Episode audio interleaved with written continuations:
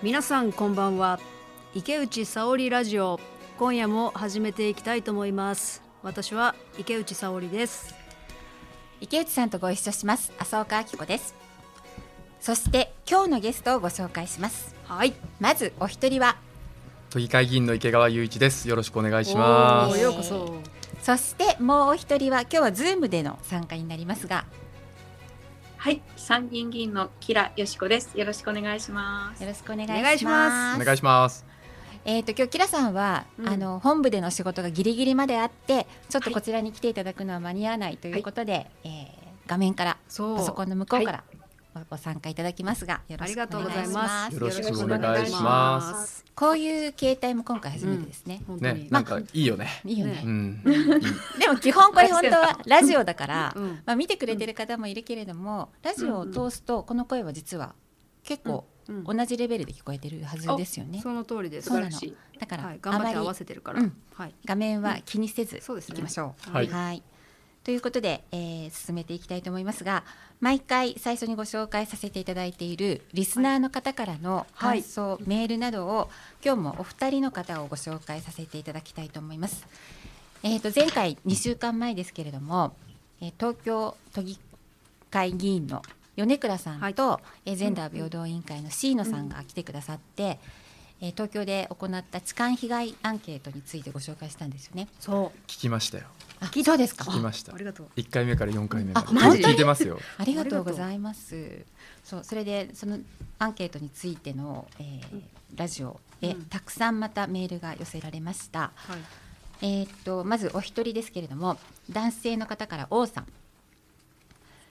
痴漢で人生が壊される、人生が破壊される、ここまで深刻な問題なのだと初めて気づきました、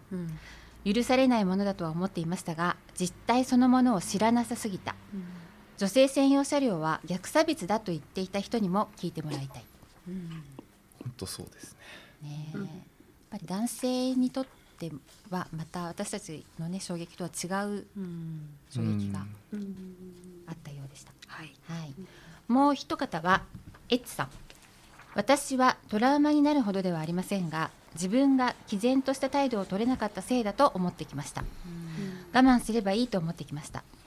その場で声を上げることもできなかったし、騒いで白い目で見られたり、助けてもらえないことの二次的なダメージの方が怖くて、場所を変えたり女の人の隣に行くなど、次から回避することでセーラー服で耐え忍んでいたと思います、政治が関われたらどんなにいいだろうと思っています、そうですよね。っていうね、これまで痴漢に遭ってきたけれども、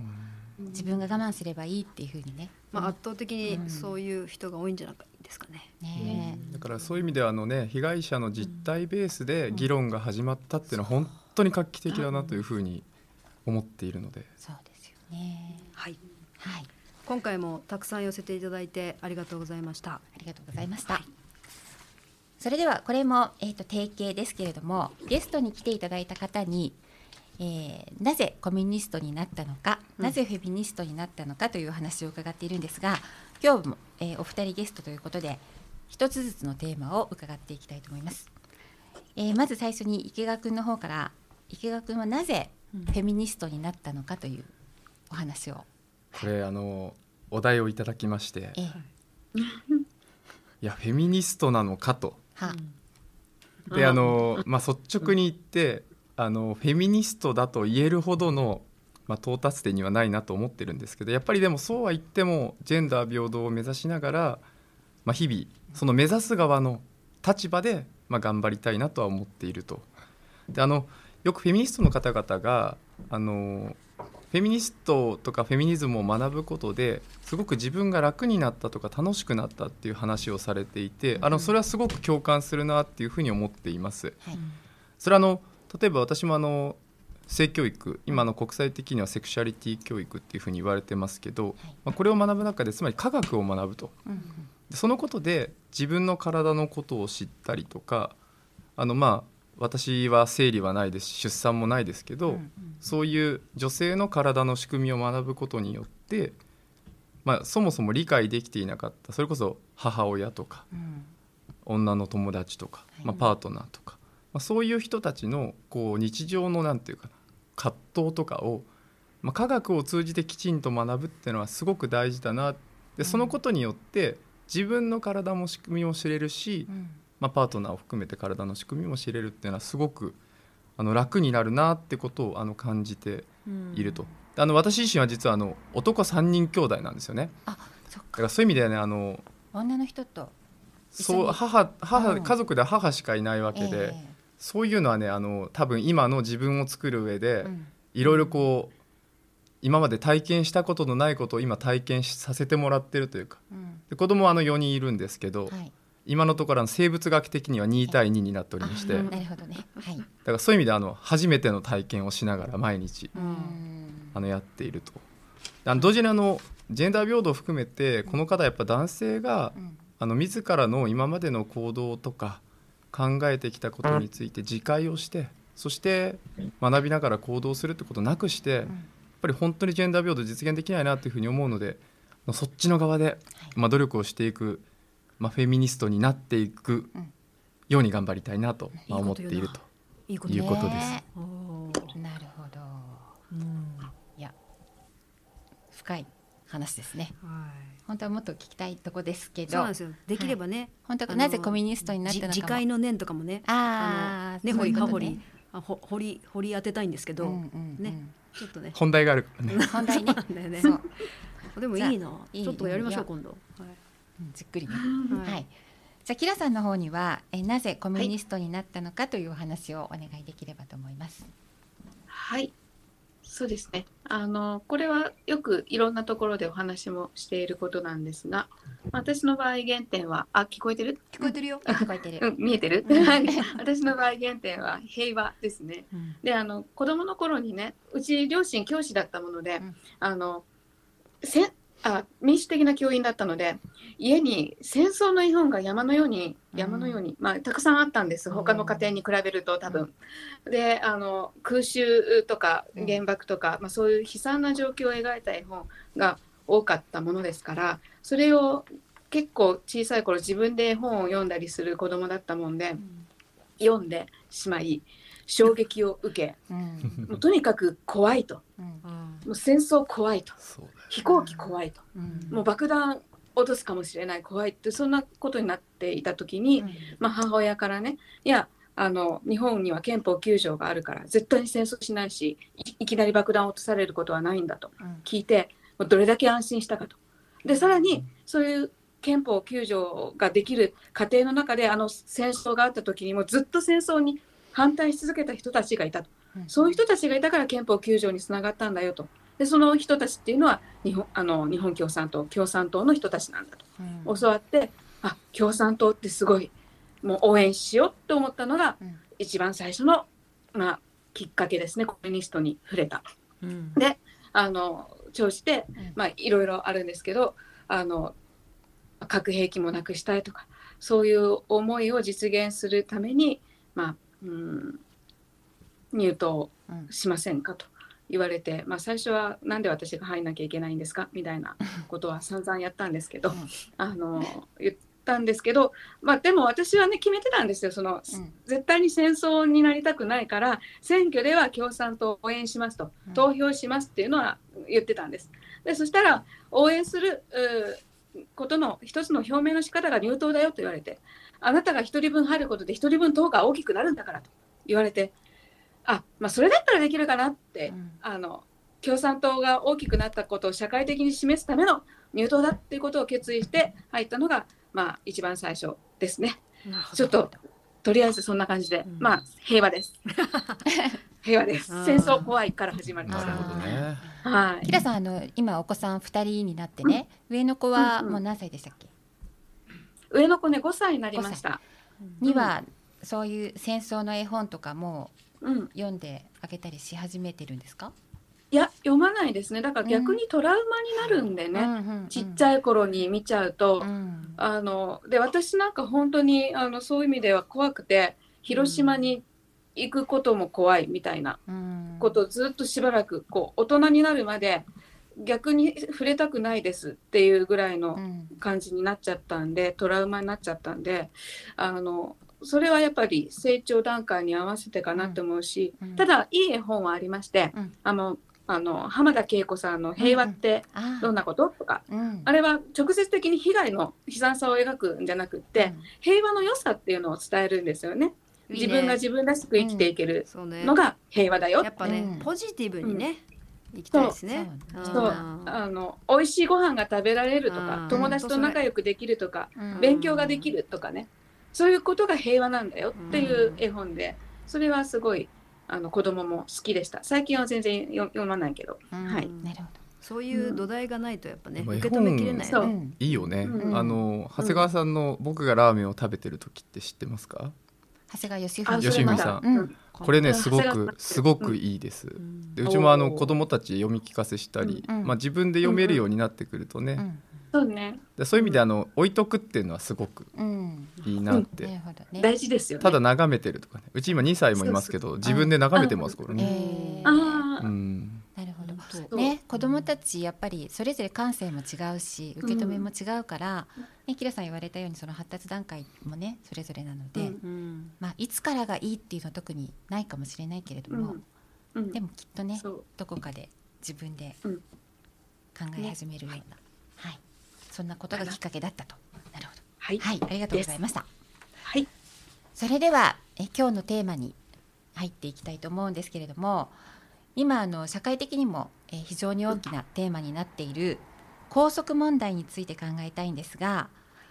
理不尽な校則っていうテーマを立ててみました。でこの校則が今社会問題になっているきっかけの一つ、一人は池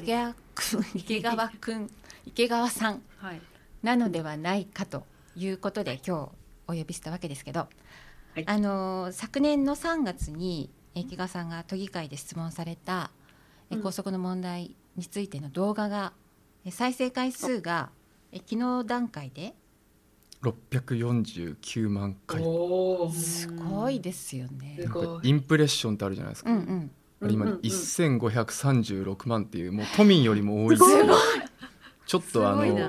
バズるってこういうことなんだなって、うん、だって、うん、街歩いてると高校生に高速の人ですよねって言われる。2ブロックの人ですかって。2ブロックの人か、2ブロックの人、そうか、2ブロックの人ね。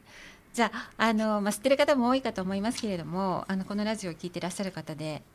むむ何のことかなと思ってる方もいると思うので、その質問の中身とその後の反響について少しご紹介いただけますでしょうか。直接は中学生高校生から、まあ、いろいろ話を聞く中でやっぱり学校でなんでこれがダメなんだろうって聞いても、まあ、答えがちゃんと返ってこないよと、うんうん、で理由が説明できないものを自分たちになんで強制するんだろうというのが、まあ、幾度音に言われていて、うん、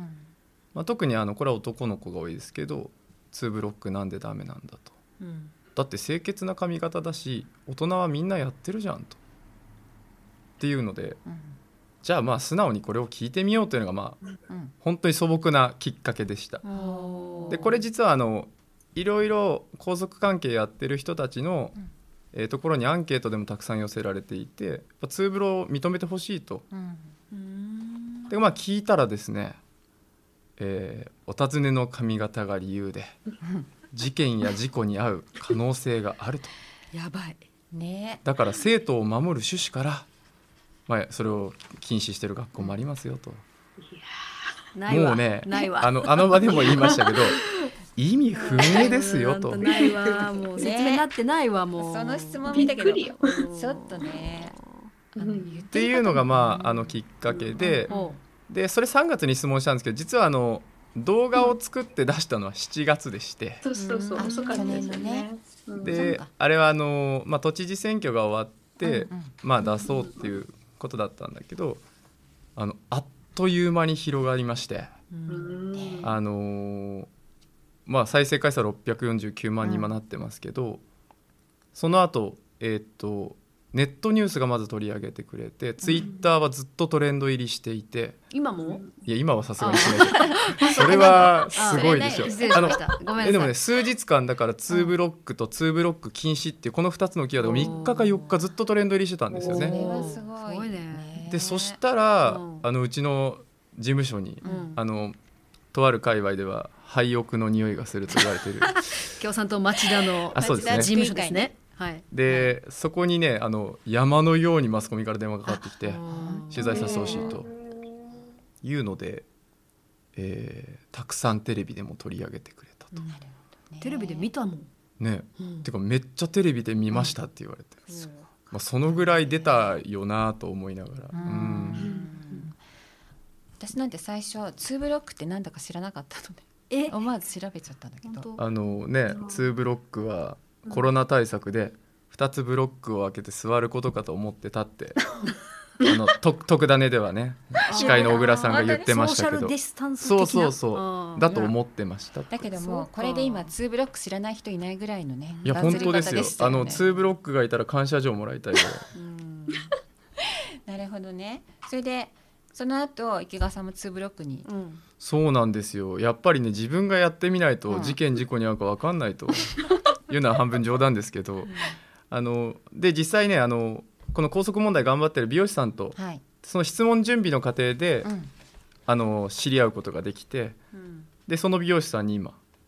髪を切ってもらって。何2ブロックやめたの？もうやめてないよやめてないよ。今日ね伸びちゃってちょうど明日切りに行くちょっとタイミングが悪いというので、まあでも本当にね2ブロックすごく当たり前の髪型で、うん、そうなんなら私だってちょっと2ブロックだしね。そう左右違うよ長さ、うん、あそうだからアシンメトリーもダメとかね。アシンメダメなの？ダメなんですよ。そうなんというでもあれでしょ、タイなんかは2ブロック本当普通の髪型なんですよね。そうですよねタイの人だよねそうそうだからタイからの留学生が日本に来て、うんうん2ブロックダメって言われてびっくりしたっていう。これは元ネタ私です。この前キラさんとズーム会議した時にいいじゃない都議会と国会の連携で。でもね本当ね、うん、こうやってね校則問題では気軽に意見交換させてもらったりしていて、うん、でもタラちゃんどうするんだみたいなねサザエさんワカメちゃんも厳しいし、うん、そうワカメちゃんも厳しいね。確かにねあれだったそういえばチコちゃんもダメでしょうみたいな。なるほどね、うんもうまあいいや、うん、でさ、キラさんもはい、キラさんはごく最近、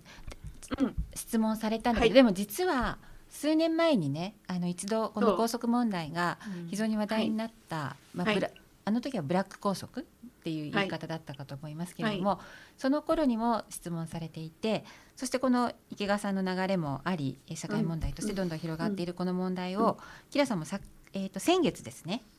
参議院の文教科学委員会で質問されて、はいはい、どうだった？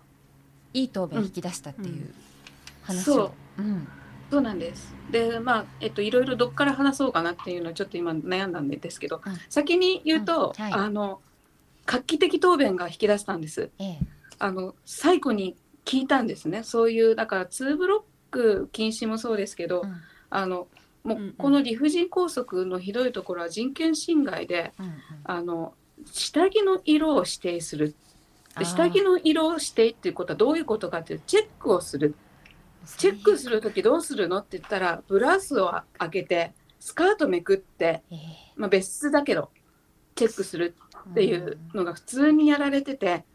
うん、いやおかしいでしょ。それも、うん、もはやセクハラ犯罪ですよ。犯罪っていうのとか、あとは髪染め指導ですよね、うん、黒く染めさせる。ひどいのでいくとスプレー吹きかける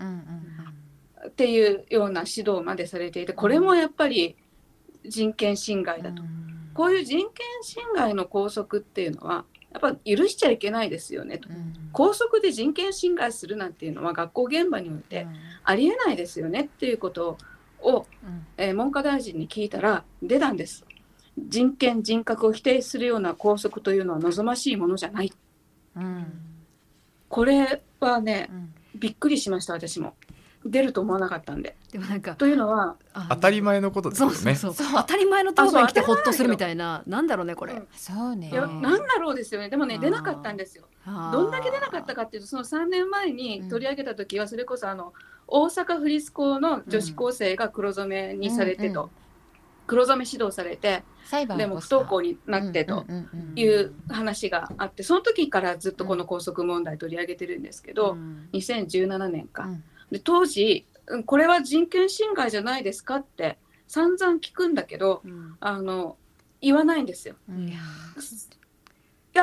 と言うのが、うん、生まれながらの個性を否定するのは望ましくないと、うん、生徒のなんだっけ尊重、個性を否定してはならないっていうのと、うん、自尊感情だ、うんうん、自尊感情を否定するのはダメ、うん、いやまあ近いけどさ、うん、明確に言わないわけね。人権侵害ダメっていうのは、うんね、憲法にも書いてあることだし、基本的人権の尊重、何が人権か分かんなかったんじゃないかな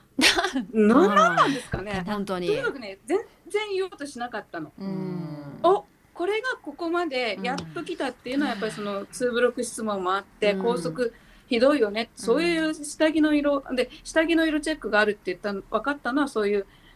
髪染め指導が問題になった後に、うん民間の、まあ、荻上知己さんなんかが中心になって校則調査を全国でやったんですね、うんうん、でそういう中で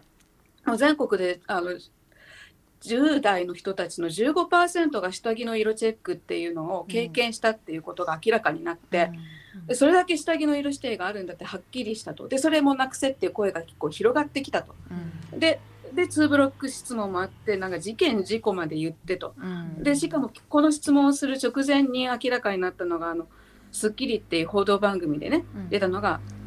体操服の下の肌着禁止着ちゃいけないっていうね、着ちゃいけないあれはね、で着ちゃいけないだけじゃなくってで小学校なんですけど、うんうん、なら女の子のこう胸の成長があるわけですよね、うん、そうしたら透けたら嫌だっていう声があると、うん、それしたら男性教師がその胸の成長をチェックして、うん、成長していると認められれば着てもいい、うん、何なんだよ成長ってどういうこと、ね、ちょっと本当に許せないよ、ひどいよね、もうこれもセクハラでしょうみたいな、それがまあちょうどこの質問が3月16日ですけど、うんうん、その前日に報道された直後だったんで、うん、川崎でしたっけ、まあ、そういうことも川崎、うんね、なんかすごいでそこでもう、うんうん、ツイッターでも散々ね、うん、いやこんなのありえないでしょそう、ね、でこう盛り上がってる中での質問だったんで、うん、ここまで引き出せることができたかなと、はい、でも池川さんのね質問っていうか、まあ、その後のいろんな調査の中で、うん、でも実は先生たちも本当はねこの校則おかしいと思ってるっていう声があるの、それ教えてください、まあ、この問題やっぱり、うん、私たち、まあ、取り上げるときにね、うん、子どもの権利の視点から、うん、とにかく取り上げるのが大事だというふうに思っているのと、うん、もう一つはやっぱり生徒が参加してやっぱりおかしなルールちゃんと見直していくことができるようにしようと、まあ、いう立場でやってきたんですね、うんうん、で例えばね調査の中でパンテーンって会社があるじゃないですか、うんはい、あそこは結構攻めた広告売っていて、うん、でこの紙なんでダメなんですかプロジェクトだったかな、でこれ結構渋谷でも大規模に広告貼ったりとかして、うん、そのね調査の中で例えば、先生の 70% が勤務している学校の髪型校則に疑問を感じたことがあると、7割ですよ、うんうん87% が髪型校則をアップデートすべきで 93% が学校の校則をアップデートすべきと、だ9割の先生は校則アップデートした方がいいと、ね、じゃあ思っててなんで変わらなかった今まで、これはね、うん、校長にものすごく権限が集中されているのと、うん、先生たちがね評価されているのが大きいんですよね、うん、つまり評価の対象にされてるから、うん、何か校長の意に沿わないことを例えばやった場合に、うん、それが全部評価に響くような仕組みをやっぱり教育委員会はこの間入れてきてしまったと、うんうん、でここはね本当に大きな課題で自由にやっぱり意見を言い合う、そこはやっぱりね、うん、こう今なくなってきてしまっているのはすごく課題だなって思う、なんかそれは分かった上で、うん、でも、うん、その下着をつけちゃいけないとか、うん、見て確認するとかちょっと常軌を逸してると思うんだけど、本当にそう思います、ね、人間として、うん、なんかもう硬直してるんだと思うんですよね、うん、というのと、まあ、下着その体操服の下に着ちゃいけないっていうのはもう本当ひどいと思うんだけど、下着の色っていうのは要するに白とかですよね、うん、であと髪型とかも、まあ、染めちゃいけないとかいうのって見た目ですよね、うんうん、でそういうのって単純にその学校長だけの権限だけじゃなくてやっぱ社会的な要請っていうか、うん、地域社会ね、うん、地域社会の目をすごく気にするっていうところもあるんです、うん、そういうだからこう服装の乱れは心の乱れみたいな聞いたことありますそれ、うん、よくね言われからねあと靴の乱れは心の乱れ茶髪の子が多い学校は荒れた学校みたいな見方が主流だったわけですよね、うん、で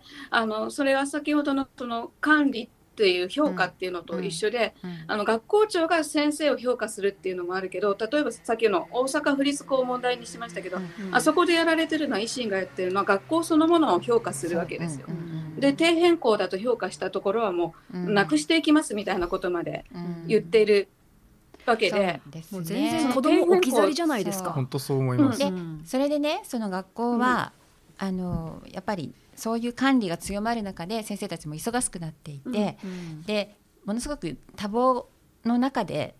例えば子どもたちが本来はね個性的であって叱るべきなのに、うんうん、みんながバラバラだと管理するのが大変っていうね忙しすぎてだから一律こう校則みたいなもので、うん、みんな同じにしておいた方がまあ管理をするには楽なんですよね。そんなんじゃ主権者は育たないですよね。そうなのだから、うん、学校って管理するところでは全くないわけだけれどもやっぱり学校そのものがそういう構造の中に押し込められてるっていうかね。私の記憶では校則そんなに厳しくなかったからやっぱり安倍政権とかいや その通りだと思います、うん、2006年に、ねうん、安倍政権が、ね、第一次安倍政権ができた時に、うん、教育基本法が戦後、うん、初めて改悪された、うん、国を愛するまさにそれよ、うん、でその中で実は今ね完全に廃れてきたんだけどゼロトレランスっていう考え方が持ち込まれて、うんはいはい、要はね行為のみで罰すると理由は問わない、うんはあうんまさにひび割れ理論って言って、うん、窓が一箇所割れてるとその街は荒廃していくっていう理論から、うん、要はもうね犯罪理論なんだよね、うん、だから犯罪者として子どもたちを見てそうならないための、まあ、指導もこれアメリカがね主流でやってたんだけど、うん、そういうのをやっぱり日本の教育に持ち込んできてしまったっていうのは、うん、もう重大な問題だと本当に思います、うん、叫び声が聞こえるぐらいですねもうね、うん、あちこちで本当そうだね、うんうん、そうだから80年代とか、まあね、学校が荒れた時代の頃の校則のね厳しさっていうのはあったけれども確かに今池川さん言われたようにやっぱりこのね時代により強まっているっていうのは何かっていうふうに考えたらやっぱりそうですね、うん、やっぱ政治を変えないとな、うんうん、政治を変えるのとあとそのキラさんも池川さんも言ってるけれどもやっぱり子どもたち自身がよりその主体的になって、まあまあ、学習するとかそれと大人が子供の声を聞く、うん、そういう教育が重要だって言われてる。なんかキラさん喋りたい？あ、そう、それでね、うん、この間の質問の時にはそれもすごく大事だと思って、まあ、池川さんとも事前にいろいろ話をする中で、うんまあ、子供たちが校則変えられると思ってないと、まあ、変え方すら知らないと校則にね、うん、どうやったら校則変えるか書いてないのよ書いてないからいや政党会の規則とかはどうやったら変えられる、うん、多数決で通ったら変えられると書いたんだけど、うん、校則はね変え方書いてないんですよ。だし、まあ、一義的な学校長の権限ですからね、うんまあ、でも子どもたちの意見を聞いて変えることもできるよっていうふうなことも言ってるんだけど、うん、であとは子どもたちが生徒会で校則変えるって決めても、うん、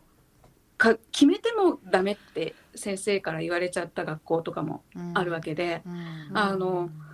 そこで質問でね大臣にねいやでも学校で校則見直すのはいいことですよねって、うん、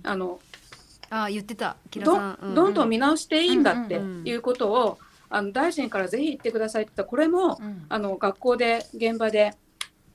校則見直しの声を上げることはいいことだこれも大臣が答弁したんですよ、うん、でまあこれはね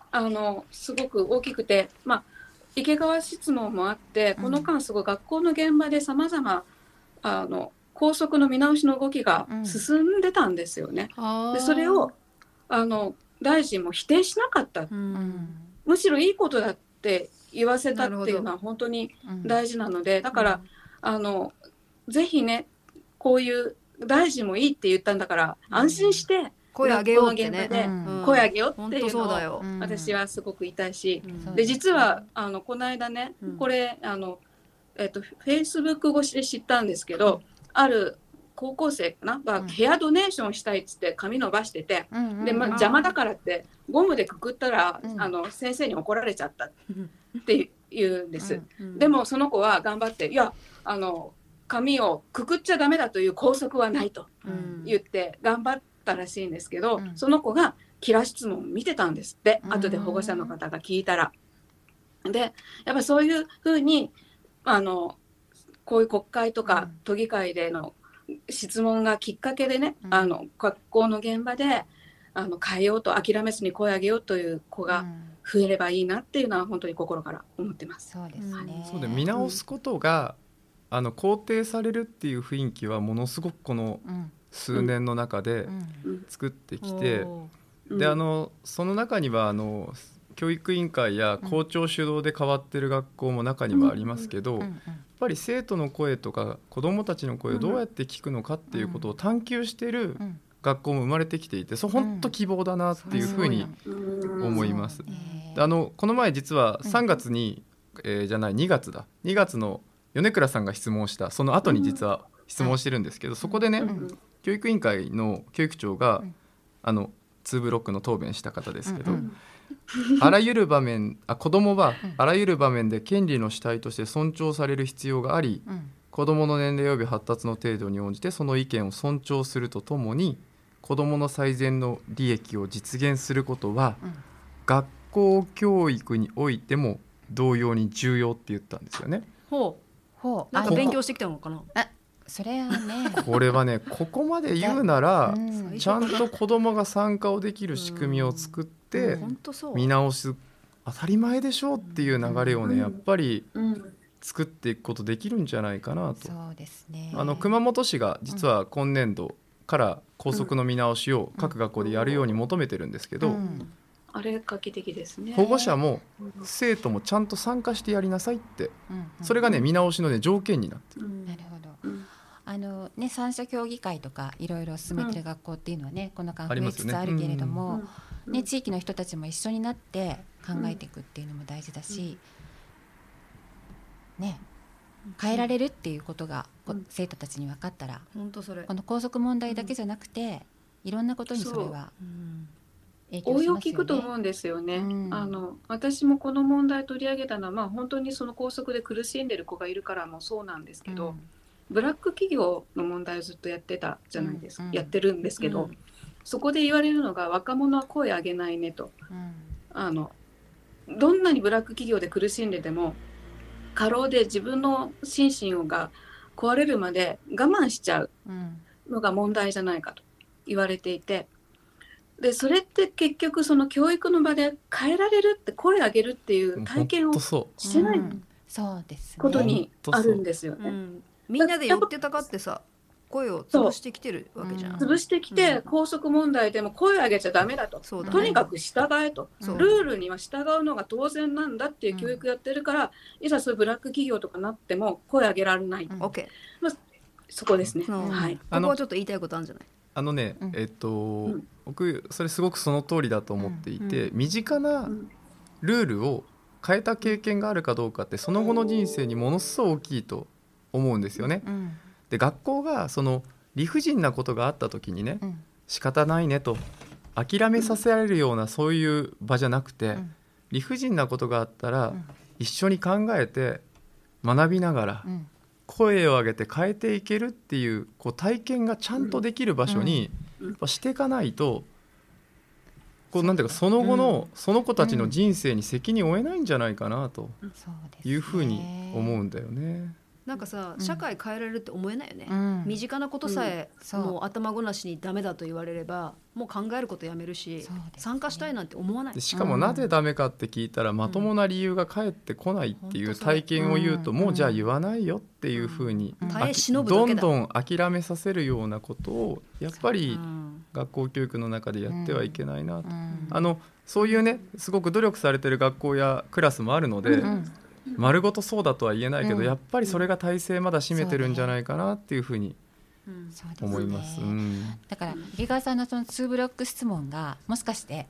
声を上げたら校則変えられる、社会変えられる、政治を変えられるっていうことに、うん、もしかしてつながっていくような可能性を持ってるかもしれないですね。いやでも本当にそう思っていて、うんうん、その身近なところから変えていくっていう体験ができないのにいきなり社会は変えられますって言われてもいや無理でしょうってそうだよね、なるよね、うん、それはなる、それは絶対になるっていう。だから子どもの声を聞く議員、そうね、体現したね。でもね、うん、もっと言うと、うん、子どもの声を聞く政治じゃなくて、うん、子どもが直接参加する政治が必要なんだと思うんだよね、うん、なんか私子どもの声聞いてますっていう議員はちょっと偽物なんじゃないかと思っていて、うんうん、やっぱり子どもとか若者がやっぱり自分の物事、自分に関わることを決められようとしているときにちゃんと直接参加して意思決定に参画することができると、うん、議会で議決するっていうのはこれは議員固有の権利だけど、そのプロセスの中にきちんと当事者が参加で、これは別に子どもや若者だけじゃなくて、うんジェンダー、女性の問題も本当にそうだし、そうだよね、うん、障害者の権利運動だって私たちのことのお抜きに私たちのことを決めないでと、まさに同じなんだよ、うん、なんかね、私も国会で何ヶ月か何年かいてすごい思ったのは、うん、本当に当事者から遠い、うんうん、全部サクサク勝手に決まっていくから、うん本当そうなんだからあえてそうやって自分たちは聞くよってことを今アピールしなきゃいけない段階じゃん、うん、でも現実、うん、だからそういう意味では聞いた声をきちんと取り上げるっていう、うん、その積み重ねは、うん、議会の中で前回ね、うん、前々回から斉藤さんの時雰囲気変えるっていう話してたと思うけど、うん、すごくそうだなって、うん、なんかだからお互いに体験を共有しながら、うんうん作っていくし見せていくしってことですよね。本当にそう思います。あっという間に時間が経ってきてしまって、この話ね面白い、もっと本当はして、うん、さらに発展させた話も聞きたいところなんですけど、高速でしんどかったこととかもキラさんの体験も聞きたかった。そうね、本当はね池津さんは実はあまりなかったとか、学生時代無だったしとかあるけど高校かそうなんだけど、またね平さんにもぜひ直接来てもらったり、そうですね。で池川さんには何といっても間もなく始まる東京都議会議員選挙で勝利し、そうだまた来てもらいたいわけですけれども、うん都議選勝利に向けての意気込みというか、もううん、校則の問題もですし、うん、前回米倉さんが来て、はい、痴漢の問題やったと、うんうん、でこれがね都議団でできるのは連続躍進したからだと思ってます、うんはい、やっぱり18人ちゃんといて、うん、そしてさらに議席増やすことができれば、うん、間違いなく取り上げられる声が増えると、うん、取り扱えることができるテーマが増えるし、それだけ都民の声を聞く力が、つくわけだから、うん、この選挙今18人で野党第1党ですけど、そうですね、でまだまだ少ないと、うんでこういうでも人権とかジェンダー個人の尊厳の問題を、この4年間本当に丁寧に拾って取り上げることができた。やっぱりねこのなんていうのか18人の力もあるし、やっぱり共産党そのものがそういう声を大きく聞くんだという立場でいろんな取り組みしてきたことが大きいんじゃないかなっていうふうに思っているので、はい、ここで伸ばせばその次にはね必ずやってくる総選挙がありますし、 そうですね、それへの影響を考えると責任は重大だなと思っておりますが、なんとしても私自身はね町だから4人区ですけど勝ち抜かなきゃいけないなと。聞いてますもんね。そうなんですね、はい、今日もねスイミーの T シャツだから、そうそうこれ団結で頑張るとね、最初私池川くんって言っちゃったんだけど、ちょっとだけ池川くんとのつながりを紹介したいんですけど、最後に出していくんですねこれ、はい、いつ来るのかと思ってたの。ごめんね池川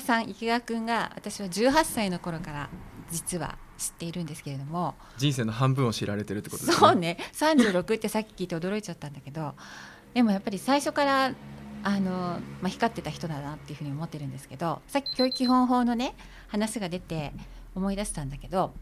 まさに安倍政権で教育基本法が変えられそうになっている時に、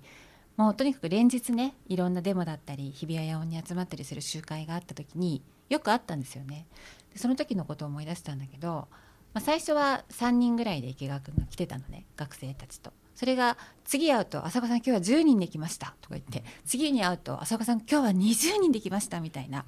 本当にたくさんの学生たちがと一緒にこう来る、そこの先頭に池川くんが常に立っていたなっていうふうに思っていて、でその後教師になるのかなと思ったらちょっと共産党で勉強してきますっていうふうに言って専従になっていったんだけど、それで町田の市議を2期やって、で前回都議にっていうことなんだけどね、さっきの子どもたちへの話とか教育への話聞いても、やっぱりずっとつながってるなっていうか、